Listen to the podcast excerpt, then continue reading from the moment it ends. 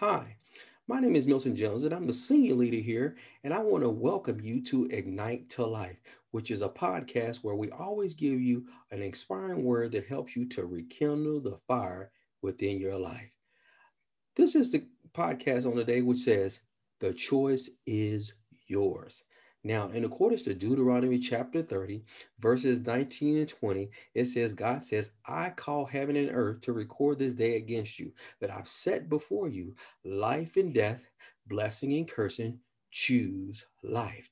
Now, it's like taking an open book quiz and you have the answer, and it's a one question open book quiz, and he gives you the answer.